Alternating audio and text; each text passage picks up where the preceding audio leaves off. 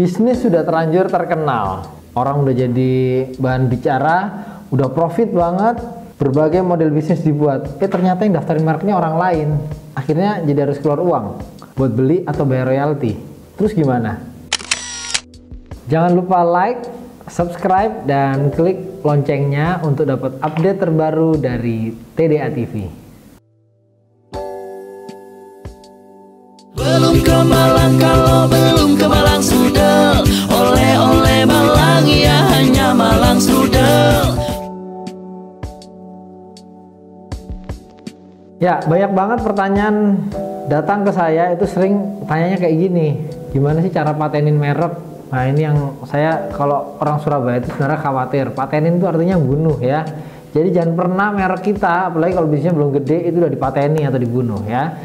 Jadi tolong bedakan antara merek dengan paten ya. Kalau paten itu terkait dengan teknologi, sedangkan merek itu uh, terkait dengan brand, logo ya. Kombinasi dari uh, logo, tulisan, warna, kemudian uh, nama, tagline yang kemudian digunakan sebagai daya pembeda dalam bisnis ya.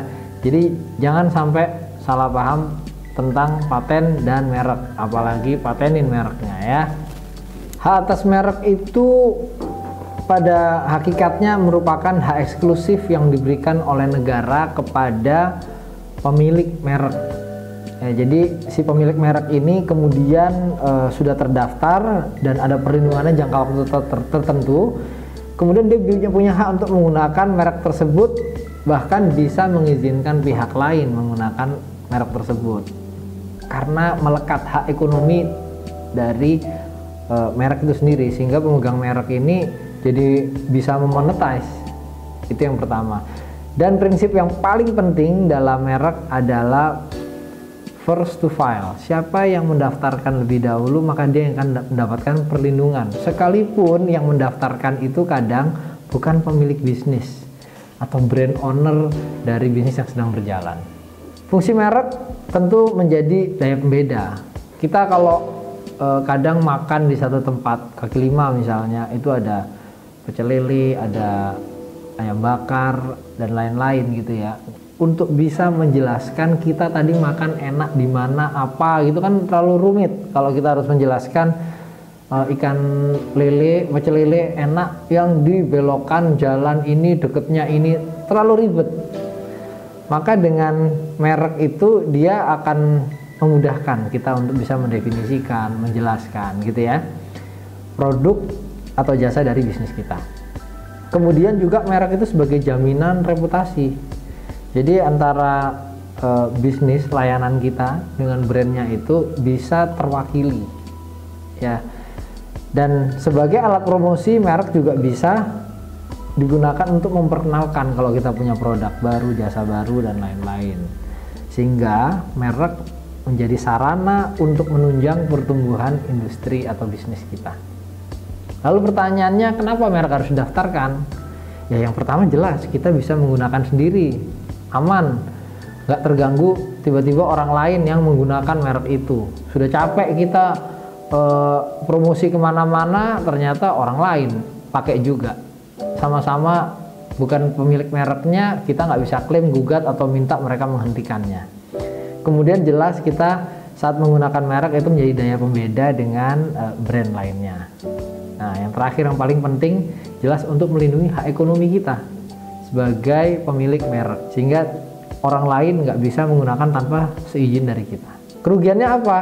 Ya jelas kalau kita nggak daftarin orang lain yang akan daftarin. Sudah terlalu banyak kasus-kasus seperti ini. Banyak sekali orang-orang yang mencari peluang dengan mendaftarkan merek yang bukan miliknya yang kemudian dia menawarkan ke pemilik merek sebenarnya yang sudah menjalankan bisnis dengan uh, merek tersebut untuk dibeli. Nilainya berapa? Tentu tidak ada standar atau batasan. Mau dijual satu juta, 10 juta, satu miliar, 10 miliar, terserah dari pemilik mereknya. Nah, itu yang harus diantisipasi. Kalau misalnya kita terlambat atau orang lain sudah mendaftarkan merek itu dan kita masih ingin tetap menggunakannya, maka konsekuensinya kita harus membeli atau bayar royalti. kalau nggak mau melakukan kedua itu konsekuensinya ya kita harus rebranding lagi harus ganti lagi merek baru. Dan mengkomunikasikan merek baru tentu effortnya juga besar. Itu yang akhirnya dihindari oleh banyak pengusaha. Nah perlu tahu juga nggak semua e, merek itu bisa didaftarkan begitu saja. Ada batasan-batasannya. Jadi kalau bertentangan kesusilaan moralitas agama dan ketertiban umum itu juga nggak bisa ya. Ada banyak brand-brand sebenarnya yang uh, ngetop itu jadi nggak bisa didaftarin juga. Ya karena batasan-batasan ini.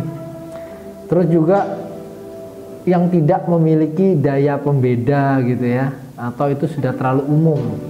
Jadi kalau sudah uh, common use sudah terlalu umum itu pasti akan ditolak. Saya masih ingat ada teman di TDA itu sampai empat tahun daftarin merek untuk uh, merek yang sama Takwa ya dia produsen baju uh, baju Takwa istilah mereka baju koko gitu ya.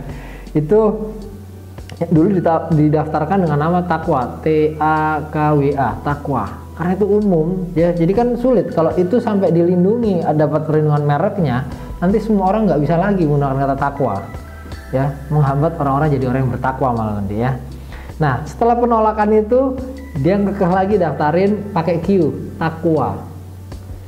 Oleh Dijen Merek ditolak lagi karena terlalu umum. Ya, jadi hal seperti ini tidak bisa. Kemudian juga tidak bisa kita menggunakan yang sudah jadi public domain ya atau sudah digunakan oleh e, secara umum. Misalnya kalau e, tanda tengkorak gitu ya untuk hazard atau dilarang atau apa gitu ya uh, atau tanda bahaya kalau sudah umum tidak bisa kita gunakan lagi ya. Keterangan dari barang atau jasa itu juga sulit kita pakai. Misalnya kopi kopi saja gitu ya ayam gitu ya. Makanya sehingga akhirnya perlu ada penjelas penjelasan selanjutnya ya ayam goreng ayam bakar apa kemudian ada kombinasi komposisi warna gambar dan lain-lain Nah, ada juga merek itu bakal ditolak didaftarkan karena memiliki persamaan pada pokoknya, baik itu e, dari nama, gambar, bahkan bunyinya. Ini yang sering terjadi dari segi bunyi. Contohnya, kita tahu e, merek Nike itu tulisannya hurufnya kan N I K E, tapi dibaca Nike ya dengan logonya yang swoosh itu. Nah, kalau tiba-tiba ada orang mau mendaftarkan untuk apparel fashion juga tulisannya N A I K I. Bacanya juga Nike. Nah, ini pasti akan ditolak ya. Begitu juga contoh-contoh bersama-bersamaan pada pokoknya lainnya ya, gambar apa gitu ya.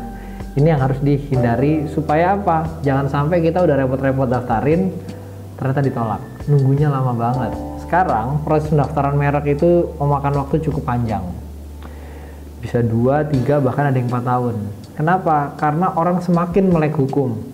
Pendaftaran aplikasi merek itu setiap harinya ada seribu kurang lebih yang masuk, ya. Dan jumlah pemeriksa di Dirjen Haki juga e, terbatas. Ini juga kita harus maklum dan paham, makanya kita harus lebih aware dan segera mengamankan merek kita. Nah, penolakan pendaftaran merek itu juga bisa terjadi apabila merek yang didaftarkan itu sama dengan nama badan usaha atau badan hukum, ya. Contohnya TDA merupakan suatu badan hukum. Kalau tiba-tiba kita mendaftarkan merek batik TDA, itu pasti akan ditolak. Tidak hanya badan hukum, tapi juga singkatan nama, bendera, lambang negara itu juga tidak bisa. Jadi kalau bakso DPR gitu ya.